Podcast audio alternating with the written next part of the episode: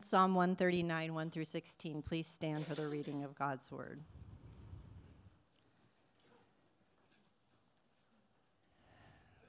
You have searched me, Lord, and you know me.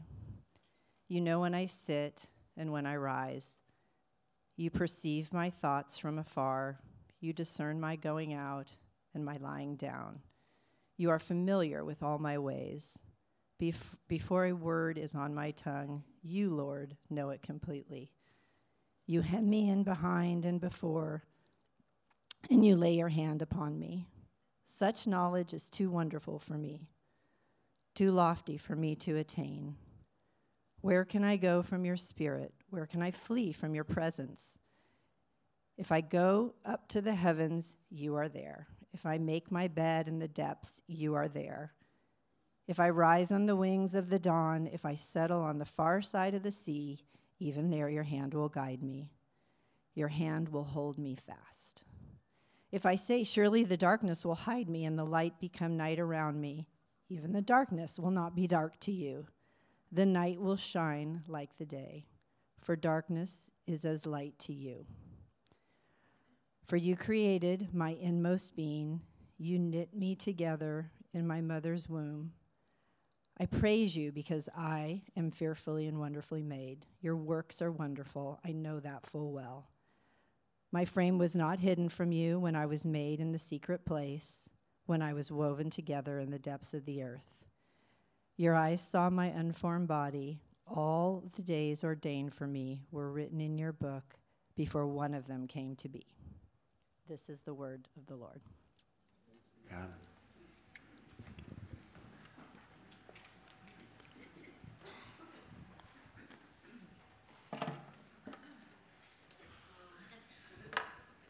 Good morning. Good to see you all. First, first morning of real weather, it feels like, in a long time. It was great. I loved it. You guys kept, what, enjoying the full moon? I was to walk the dog. You guys are getting to know my dog over these by Sunday to Sunday. Dakota and I had a great time with the full moon this morning uh, in the wind. Um, it's pretty great. Uh, I'm a little hot, John, and I don't mean looking right now. My voice is a little hot, hot. Um, well, great to be together. And uh, as many of you know, we've been going through a series this fall called Embodied, looking at what does it mean to be physically embodied beings and how should we think about our bodies from a biblical standpoint. And what we've been seeing is that the Bible presents a, uh, presents a very integrated view of the person. We are, we are embodied souls, okay? Very integrated beings, and a very affirming view of the body. The body's not evil, the body's not an accident, the body's not just a clump of matter, right? The body is, is created by God, it is good, and is a fundamental part of what it means to be human. And what we learn is actually our, our secular culture today has a fairly disintegrated view of the human person.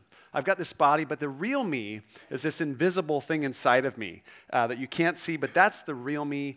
And um, the body really is, it actually has a fairly unaffirming view of the body. The body's just a clump of matter.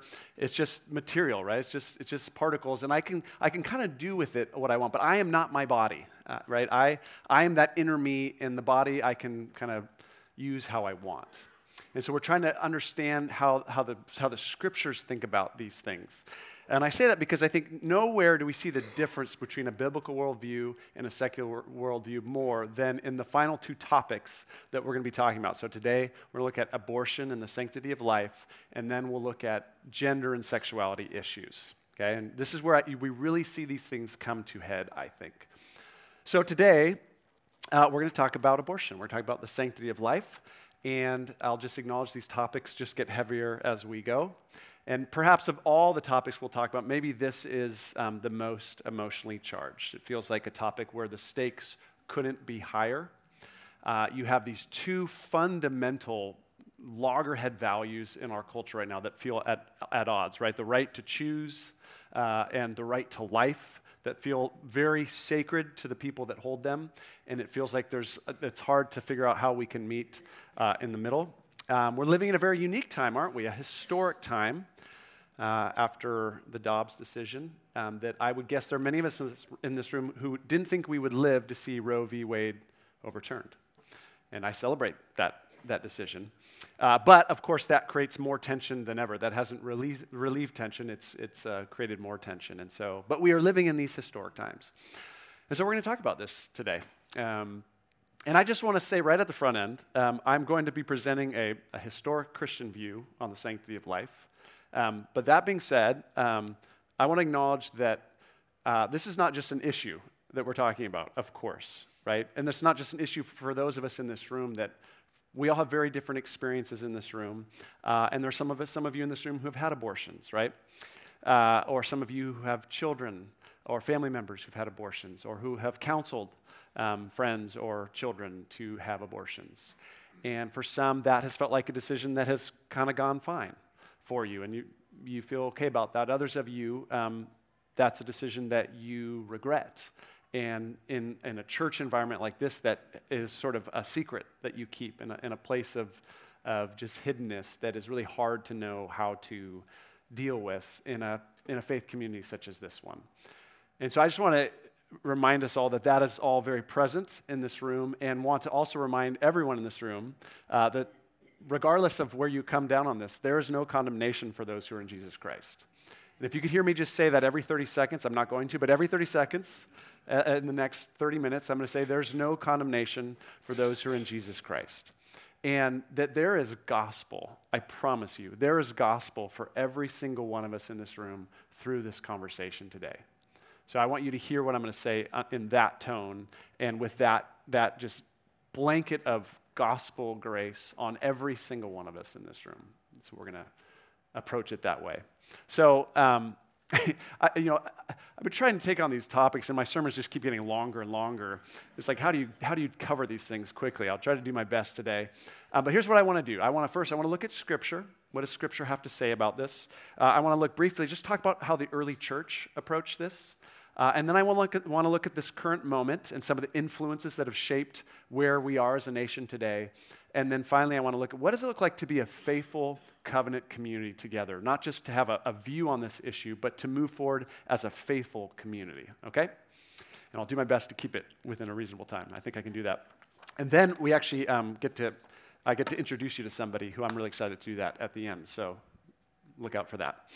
Um, so let's look at Scripture. What does Scripture have to say? I'm going to mainly focus on Psalm 139, but I'll, I'll, drop in a couple other passages. But I think it's, you look at Scripture, and, and there's a clear scriptural view that every human being, even in the womb, is a recipient of God's tender care, His intimate creative design with plans and purposes that He has written in His book, right, before any of the days of our lives come to be. And so I want to focus our thoughts mainly on Psalm 139, such a, such a beautiful psalm, great psalm. And I'm going to narrow us in on verses 13 uh, through 16. But just to, just to remind you, verses 1 through 6 remind us of God's intimate knowledge of everything about us, right? And Christina led us through that. Uh, uh, verses 7 through 12, God's inescapable presence. We couldn't get away from him even if we tried, and we shouldn't want to get away from him because he loves us. And then the heart of what I want to talk about this morning is verses thir- uh, 13 through 16 God's intimate, creative design of every single one of us, even in the womb. Okay? Amen. So let me just talk you through some of the words. These are familiar verses for many of you. Verse 13 For you created my, here's the first description, inmost being. And let me just say, you know, David's using, he's not using scientific language, he's using poetic language in this psalm, right? But I think some of the realities that, that the poetry is conveying are pretty easy to understand. Uh, verse 13, you created, first word, my inmost being. The Hebrew is the kidneys. You created my kidneys. And we, uh, in modern day, we talk about the heart. Uh, they, the, the, Hebrews talked about the, the kidneys, the guts. What he means is that inner part of me that makes me me, the seat of uh, my emotions, uh, my, my core, my decision making. It's kind of that, that inner thing that makes me unique. We would call it the heart. They called it the, the, the kidneys. But inmost being is a good translation. Uh, you knit, look at this, me together. The thing that you knit together was the me that is writing this psalm now in my mother's womb. And I like that image. You knit. Clearly not a scientific uh, image, is it? Um, or yours might say, You wove me together. But it's a picture of God's uh, intimate, right? Kind of delicate, uh, detailed formation of, in this case, King David within his mother's womb. Look at um, verse 15, skipping verse 14 for a second. My frame was not hidden from you when I was made in the secret place. Frame is referring to the, the, his structure, the bones, the structure, the framework, the bodily frameworks. That what that word means. Um, verse 16, your eyes saw my unformed body. Uh, if you look at a Hebrew lexicon dictionary, that word just gets translated usually as embryo, is how, how that gets trans- translated. Verse 15 again, look at verse 15, interesting imagery. My frame was not hidden from you when I was made in the secret place, when I was woven together in the depths of the earth. And I, and I, I was thinking, wait, I, th- I, thought we were woven together in our mother's womb, not in the depths of the earth. And as I read scholars, what they're saying is this is poetic language that um, is re- is referring to this, this dark it's kind of referring to the, the womb as this place that is dark and in, inaccessible and mysterious. And you think for ancient people, right? The womb was just a great mystery, right? All of a sudden, it just slowly starts to grow, and then this person comes out, right, nine months later. But it was, they had no access to the womb. And so it's, it's like the depths of the earth, is, is what they're saying. It's a great mystery to the ancients.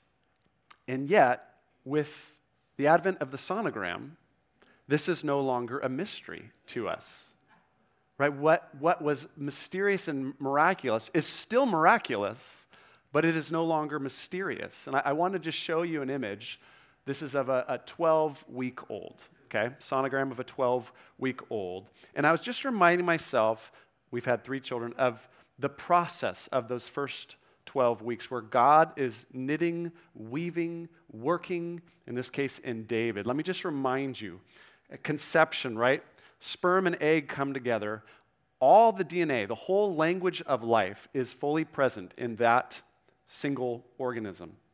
Begins to divide, to attach to the wall of mom's uterus. Within three weeks, the major organs are beginning to form. The heart is pumping fluid through the blood vessels. Within four weeks, the unborn baby has eyes, this is four weeks, ears, and even a tongue. The muscles are developing. Within six weeks, brain waves can be detected. The jaw forms, including teeth and taste buds. By eight weeks, I didn't know this, by eight weeks, every organ is present. At eight and a half weeks, the unborn baby's fingerprints are being engraved. Spontaneous movement begins. Uh, they develop a whole collection of moves over the next four weeks, including hiccuping, frowning, squinting, furrowing the brow. My kids still do that one. Pursing the lips, moving arms and legs, head turning, stretching, yawning, and of course, thumb sucking. By 12 weeks, their sex can be visually determined. Their eyes, ears, and face begin to display distinctive characteristics. They can kick, turn feet, curl and fan toes, make a fist, move thumbs, bend wrists, turn head, open mouth, and press lips tightly together. That is all within 12 weeks, when many of us don't even know that someone is pregnant. They know they're pregnant at that point, uh, but we do not. And David is saying, This is all a great mystery. And this mystery has been unveiled to us today. And David is saying, and scripture says, God, this is your doing.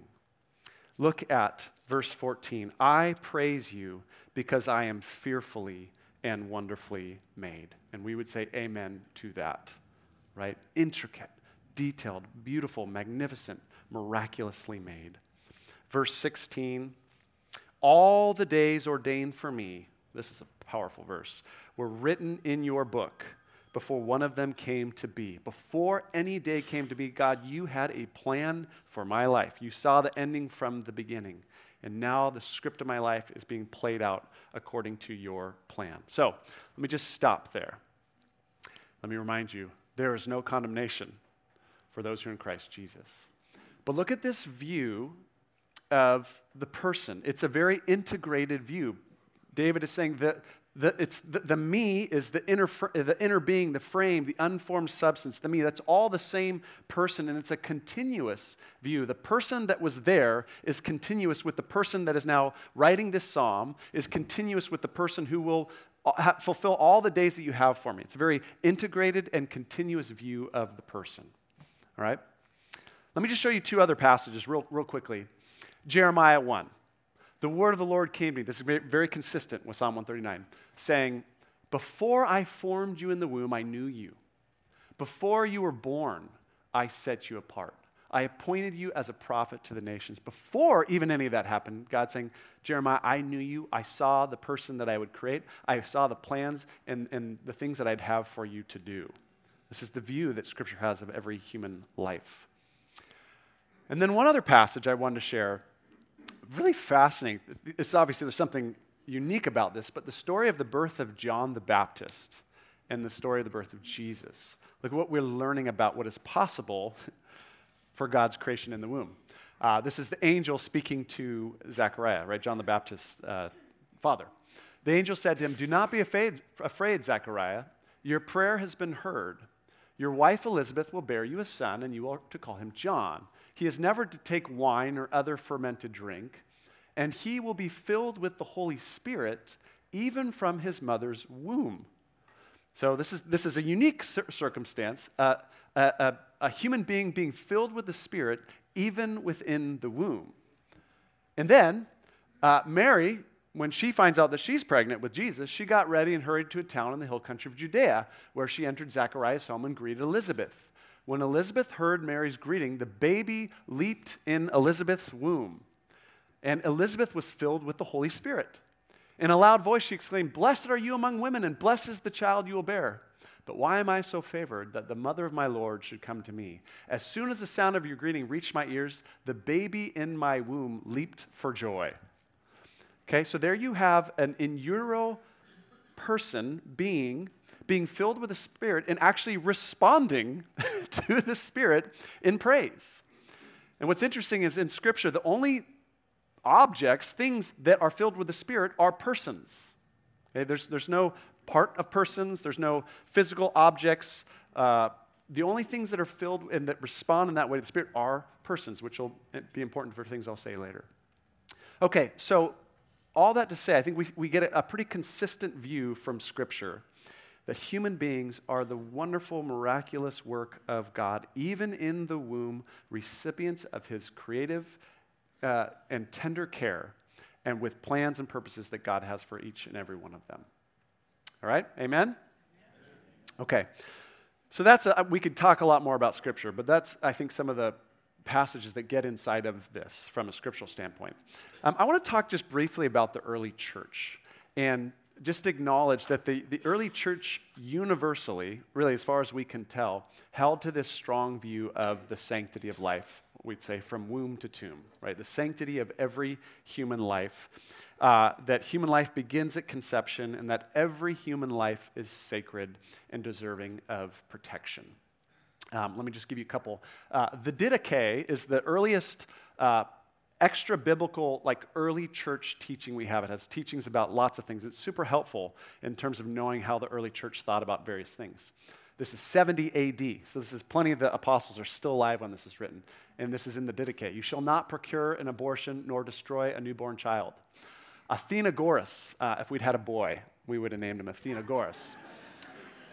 This is uh, second century. We regard the fetus in the womb as a created being and therefore an object of God's care. Tertullian, many of you have heard of him probably. In our case, a murder being once for all forbidden, we may not destroy even the fetus in the womb, nor does it matter whether you take away a life that is born or destroy one that is coming to birth. That is a man, or it could be a woman, uh, which is going to be one. You have the fruit already in its seed.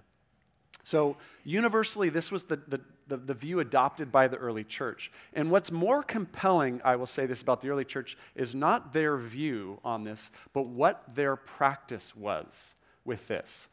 And it was, they had this very sacrificial practice of caring for children that was absolutely uh, countercultural in the time. And you may know this, but in the Roman Empire, first century, um, infanticide, right, killing of babies, uh, infanticide was a very common practice. It was not an uncommon thing to do. Uh, they did have abortion tools at that time. You can imagine they were much more primitive. Uh, they did have medicines that people could take. You can imagine they were much more dangerous. Uh, but they also had a practice that is known as exposure, which obviously abortions were very dangerous. So a lot of people would, would give birth and then unwanted children were, were left for exposure to the elements. They'd be taken to the city dump or they'd be taken outside somewhere, and they'd be left. Uh, and they would die by the elements or by wild animals, um, or slave traders would come by and pick them up.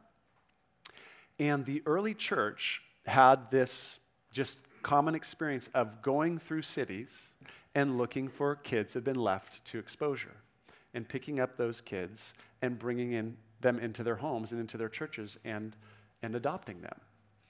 And um, at great sacrifice to themselves. This was a countercultural thing to do, and it was costly, it was sacrificial, but it was a common practice of the early church. One interesting detail that hit me as a father of three daughters um, is this that the pro life stance of the early church, in particular, led to the spread of the gospel among women. And I think that's interesting because in today's culture, you know, pro life is sort of set against um, affirming women. But guess what the vast majority of, of kids who are left to be exposed, guess what their gender was?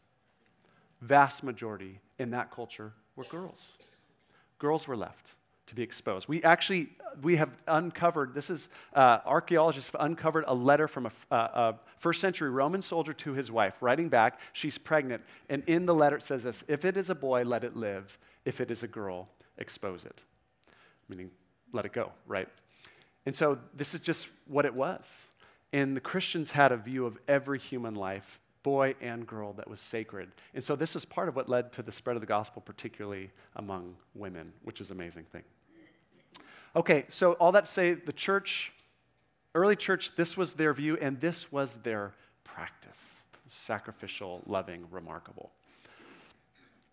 All right, so let's just talk about where we are today in our nation for a couple minutes. And I was thinking um, of some of the, the movements, some of the kind of ideas that have shaped where we are today.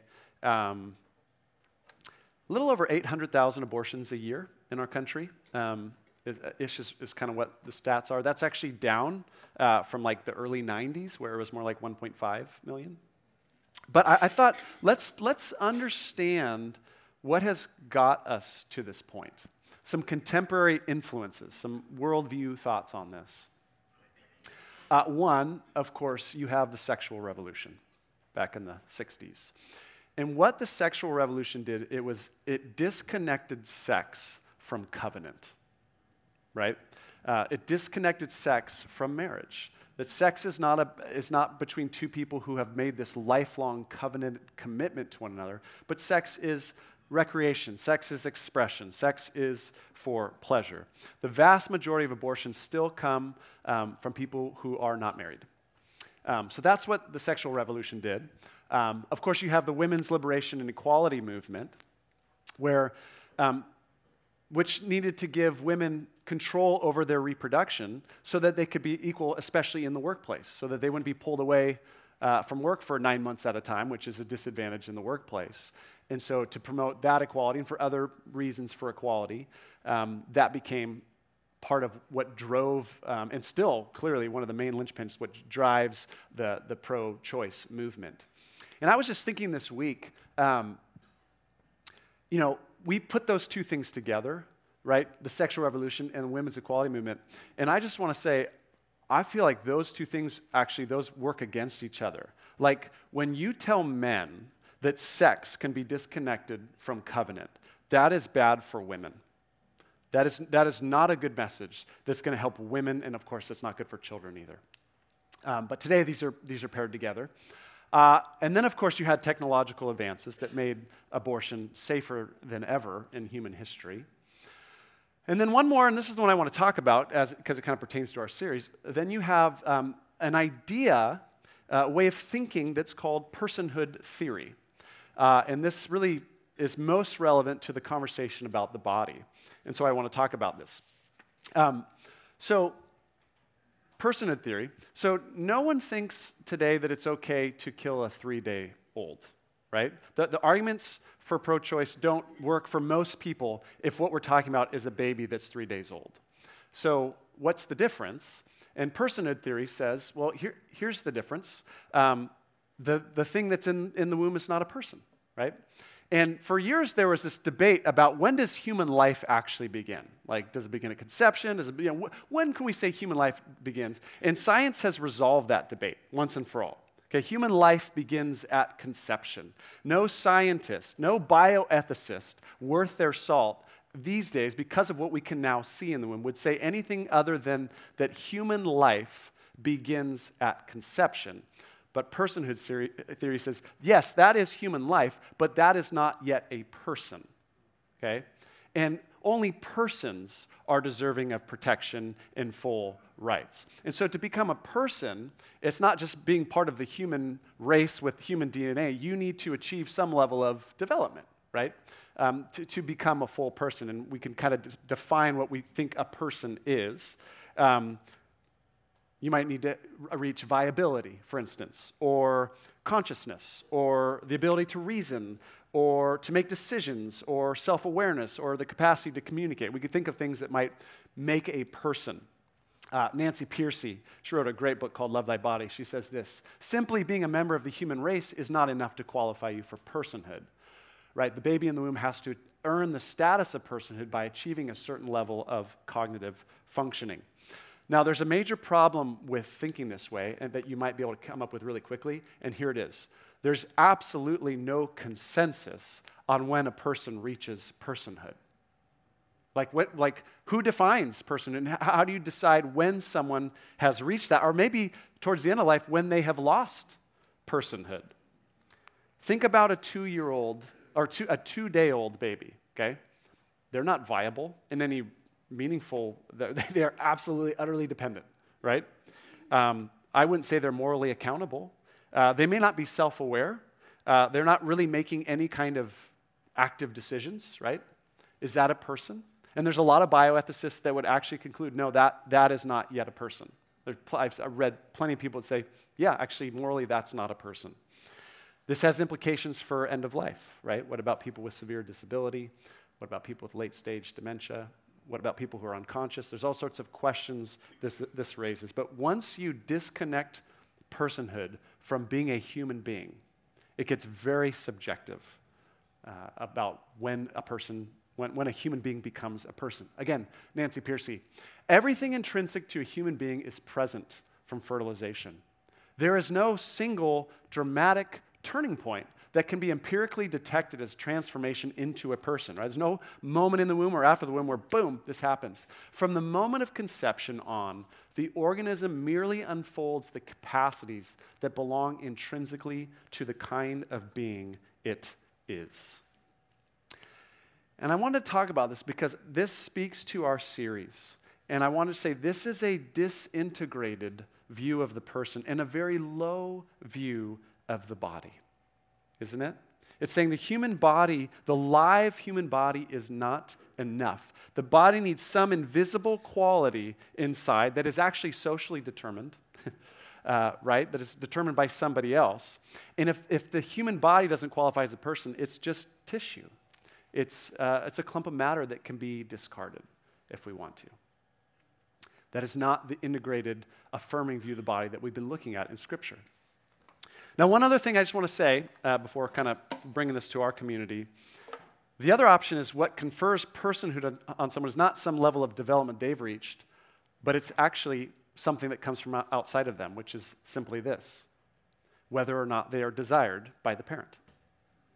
Right? That's what confers essentially value and meanings, whether or not they're desired. If the fetus is desired, um, it is treated as a baby. If it is not, it is treated as as tissue that can be discarded. I was reading from a, a woman who had been a pro choice advocate until she got pregnant. And she changed her mind, uh, changed her thinking. I was calling the life, she wanted to be pregnant, okay? But she was pro choice. I was calling the life inside me a baby because I wanted it. Yet if I hadn't, I would think of it just as a group of cells that it was okay to kill. That seemed irrational to me. And so the biblical view is very different than that. It says our dignity and our worth as human beings comes from uh, not from something that we earn within ourselves through some level of development or accomplishment, and it's certainly not something that's determined socially by somebody out there, but it is something that is intrinsic to us. What it means to be created as human beings in the image of God, a specially planned life by Him, formed by Him, with plans and purposes that He has for every single one of us. That is where our life and dignity and worth and our, our, and our protection comes from. It is intrinsic to what it means to be a human being. That's the scriptural view body and soul together, integrated for the purposes of God.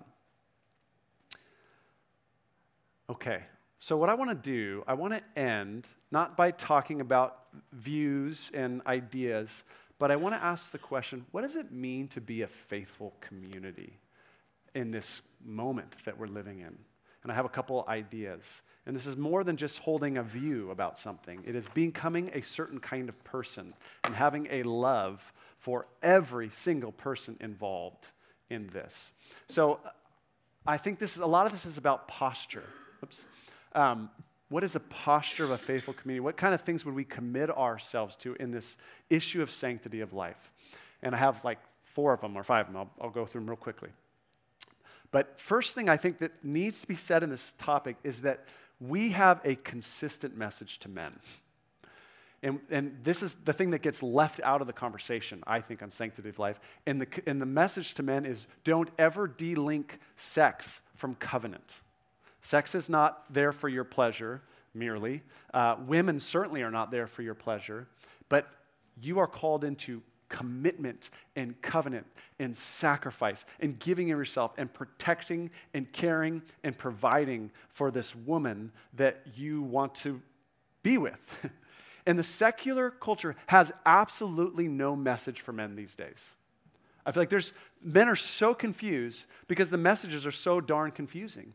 And Scripture has a very clear and consistent message to men, which is covenant, commitment, protection, care, right? And so we need to, we need to give that message without apologies. This is a, a really good message in a time when men desperately need to hear this message. Some of them aren't going to want to hear it. Um, most of them aren't going to want to hear it, but we need to hear it. Uh, second, this is so key. I think we want to be a community where we honor and support every woman at every turn. And one, that starts with, with honoring women's bodies. And the church can be a place that says, Women, your bodies are amazing. Your bodies are worth honoring and respecting. And, you know, I've had, I'm married, my wife has had three children. I can promise you, the most amazing and miraculous biological process any of us will ever witness is the, the bringing forth of life out of a woman's womb. Like, this is your superpower. you know, like, it is truly miraculous. This is, this is why infertility is so darn painful, right? This is a beautiful process. It's a natural process. It's a sacred process. And we do not denigrate that process. We honor it. We say, this is one of the most beautiful things that can ever happen in this world. It should never be seen as an inconvenience or something to avoid. This is beautiful. I, there are certainly lots of complications, I understand that. But we honor the woman's, what God has uniquely designed you to do. We celebrate that. Um, we honor women who have unexpected pregnancies out of marriage. And you know, if you get pregnant, out, out of marriage and you, you exist in a, in a church community, um, that can be a stigma and that can be a source of uh, embarrassment or you're just not sure what to do. And we should be a community of all people that comes alongside those women and says, We want to support you. We love you. There's no condemnation. We're here for you. We're going to help you do this. This is, this, is, this is what we're here to do. No shame right? We're with you in this. We're, we're, we're here with you. And I, I had the sweet blessing when I was in high school, uh, a young woman in our life uh, got pregnant unexpectedly and, um, and had to figure that out. She's a Christian, and uh, she ended up moving in with us um, for the last, how many months was that? You think the last three or four months of more? Most, most, yeah, most of the pregnancy. And I was a young guy who got to watch someone go through all of that, prepared me for marriage really well. Um, but we, I love that she made that decision and that we were able to support her in that. And I got, I got front row seat to that story. And that is what this community should be, right? We're not here to shame. We're here to, to come alongside and encourage them and say, This is courageous, and we are with you in this. We also support and encourage every woman who has had an abortion, who has terminated a pregnancy. And there are some of you in this room that fit that description.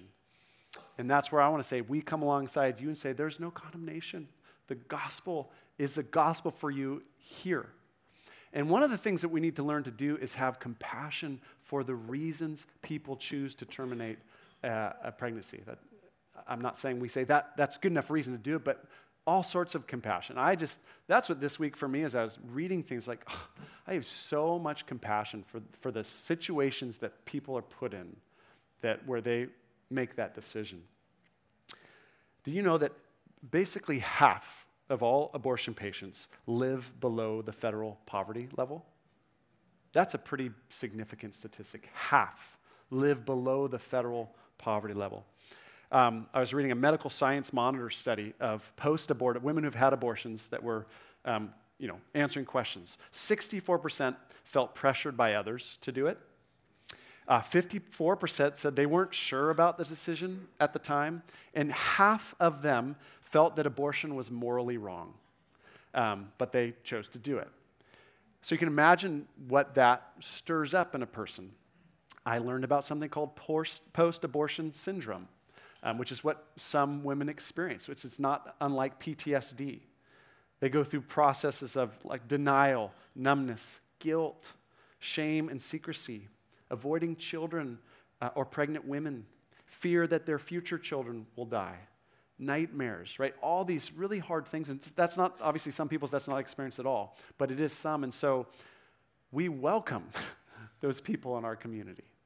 And we come alongside them and support them and nurture them and care for them however they need to be cared for. And so I would just say if that's your story, and if you grew up in the church and that is a story that had to stay secret, I would really encourage you to find someone that you trust um, to, to reveal that and someone that you know will walk well with you through it and that, that you can bring that into the light of, of a trusted friend or trusted community and know there's no condemnation right the gospel is the gospel for every single one of us in this room there are no unforgivable sins in this room and there's a lot of sins in this room okay unless you've chosen to turn your back on jesus i don't want anything to do with you there's no such thing as an unforgivable sin this is certainly no different than that.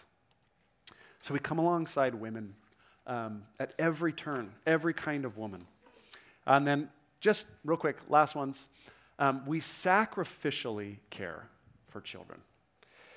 Um, I love the emergence of the foster adoption movement in the church these days. And that is a, that is a sacrificial, powerful, like first century early church move um, but people, families are doing that, are, are pursuing uh, foster care, foster adopt. But you don't have to, to adopt or foster to do this. There's, you know, we were working at the cottages um, with Olive Crest, and we're starting to just support people with strong families, right? That, that organization, where we can come alongside those who are bringing children to their homes and just be like the village that comes along and takes care. But we sacrifice for children. And this is the case in our country.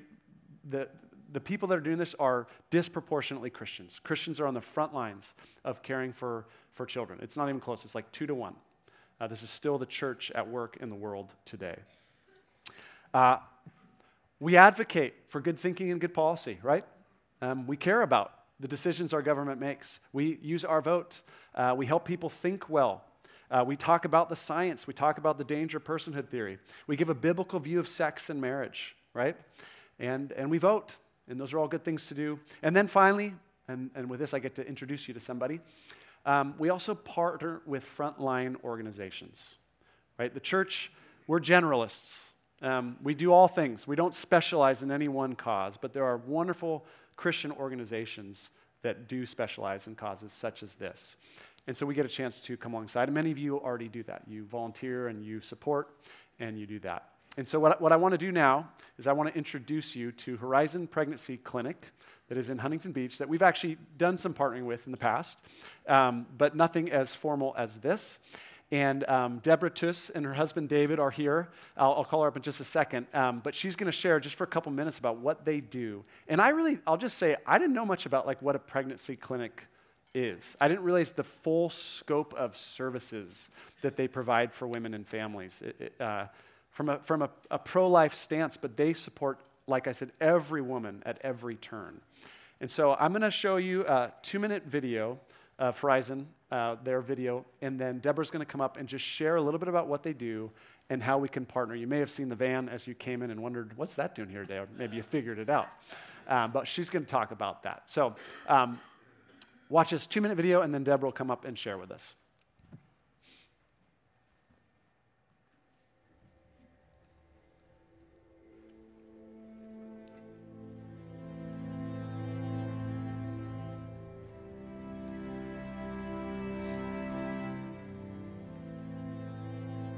Here at Horizon, our mission is to provide personal and caring support for those impacted by a crisis pregnancy.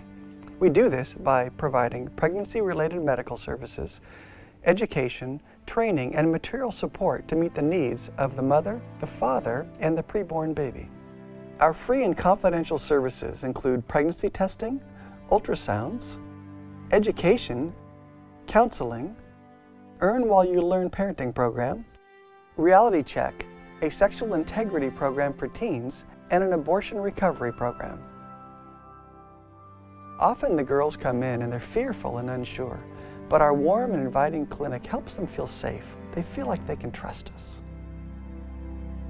At Horizon, we have never had a woman come back and say, I'm sorry I had my baby.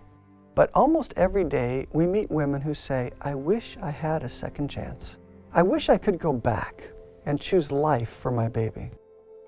When the world tells them that this is impossible and they can't choose life, we show them life and tell them what is possible. We do this through the ultrasound. Through the ultrasound, we reveal the life of their baby.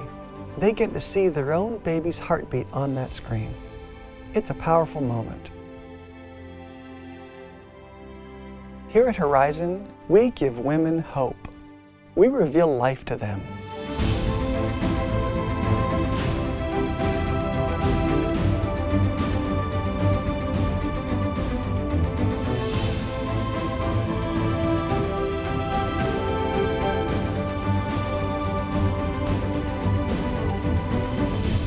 Please support Horizon so more women can find healing and choose life for their babies like I did.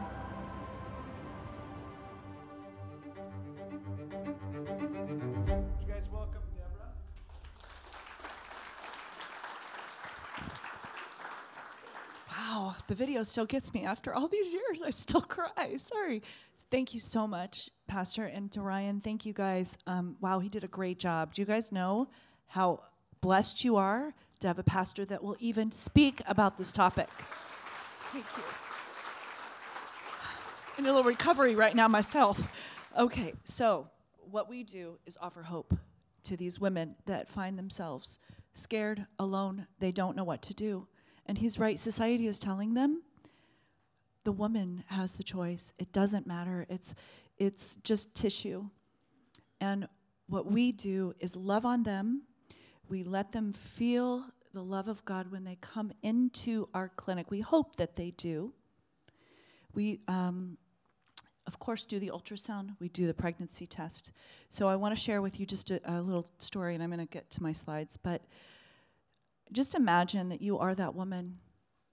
You come in, you don't know where to go, you're scared. Many times you are by yourself, and you're thinking it's just a, it's just tissue. And we do the pregnancy test, it's positive. We're already engaging with her.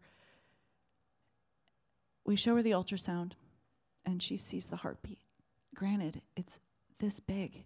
Five and a half weeks, we can see the heartbeat. And then we let her hear it. Boom, boom, boom, boom. And then she says, Wow, I thought it was just tissue. That's the moment that their decision can change. It doesn't always, because the pressures of society are so strong on them. So that's what we do. We offer them hope. We offer them more choices that they're getting from the other side. We are actually more pro choice than they are, as my husband likes to say. Um, so that's what we do. We are God led. We are a faith based 501c3. All of our finances, everything's provided from churches and people like you. No government funding. Praise the Lord for that. Um, so, so yeah, we offer hope. So, what does that mean for you guys? How are we gonna? How can you partner with us? Um, why won't this work? Hold on one moment. Let me get my little thing here. Um, do I need to click something? I, I can do it. No, I just yeah, I just forgot. So, divine appointment is our theme for the year, and that has proven to be really relevant more than we even realized. Um, so, yeah, let me just go on. But so you know what we do now. You saw that in the video. There's a couple of things that we do now that we didn't do when that video was created, and that is abortion pill reversal. So, why are abortions down? Are they really? I'm not sure that they are because the abortion pill is taking more than 60 to 70% of the abortions.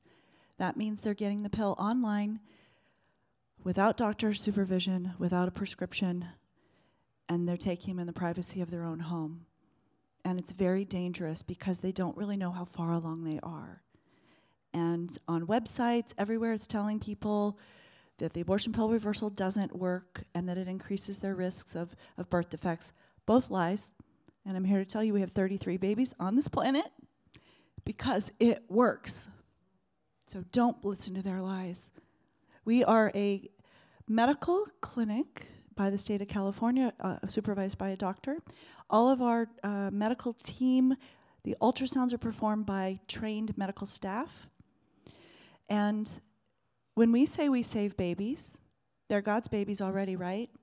And I do want to remind you that we have post abortion recovery as Pastor mentioned, but it is it is secret. So we have a lot of material out there. This is the one that you should grab if you know someone. And we also have QR codes, and you can always just call us privately because we're there to love on you. And going deeper on that topic will change your life. So, and it's for men and women, by the way. If you were a man that was um, a part of, there's the QR code. There's so it's one woman, two, uh, two lives, one decision, two lives. We do pray with them as we take them through their journey. Um, we offer, everything is by permission. We offer to share the gospel with them at the end of their appointment, and we've d- explained all of their options to them. Some of them say no, and that's okay. We move on. But at the end of their appointment, we offer to pray with everybody, and 99% of the time they say yes because we all inherently know that prayer is good. So it's a beautiful thing that God is doing through this ministry. So, what we've been doing is saving lives, as I mentioned. And we, when we say that, I'm talking about women that are abortion minded or abortion vulnerable that choose life. So we help many more women than just those that are seeking. We help those that are planning to parent as well. But when I tell you that last year alone we saved over 623 babies, you can say amen to that, please. Thank you. And this year alone we have over 400, uh, 440. So God is working, and this is this is above and beyond what the opposition would like us to do. It's like I said, 70% of the uh, abortions are now happening through the abortion pill, and this is Victoria. She was one of our one of our moms.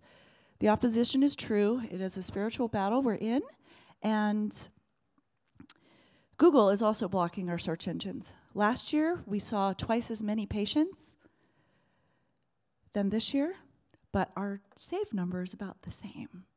So he's working, we're being impactful, and that's what really matters. So pray that people will find us. We've had to increase our marketing budget, which is crazy, but God is f- having them find us. So, what can you do? How can you get involved? First of all, prayer. We do have a weekly prayer email that we send out on Tuesdays. Uh, we have a team that meets every week in person in Huntington Beach and in Long Beach. And we're seeking to maybe add one locally here too. Um, that is why we are where we are today. So I do encourage you, even in, in just keep us in prayer. That would be amazing. And you can obviously you can give, but I want you to really pray about that and think about that because it's a heart thing. So you're welcome to give, obviously, but I do want you. To, I know you have a lot that's being asked of you always, but this is something that goes deeper than. Yeah. So pray about that. Take. We have some information out there for you, and I want you to encourage you also to pray about volunteering. We need drivers for our mobile clinic and men mentors. There are a few men here. I want to thank you. I have some volunteers here. Please make sure you go out and see them at the mobile clinic. Um, and women, we need mentors for our parenting program that was mentioned.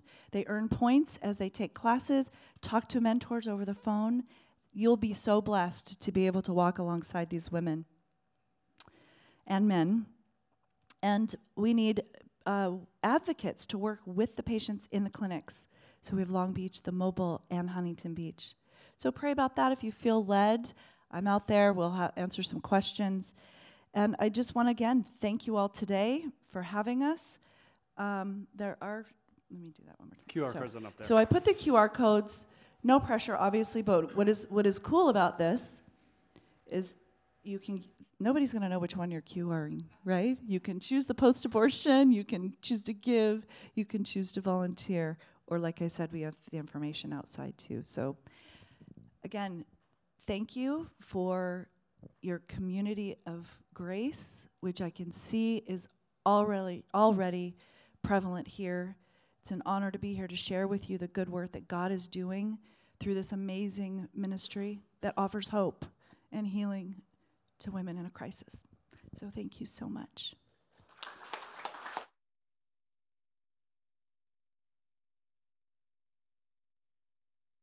Let's pray, and then we'll turn to worship.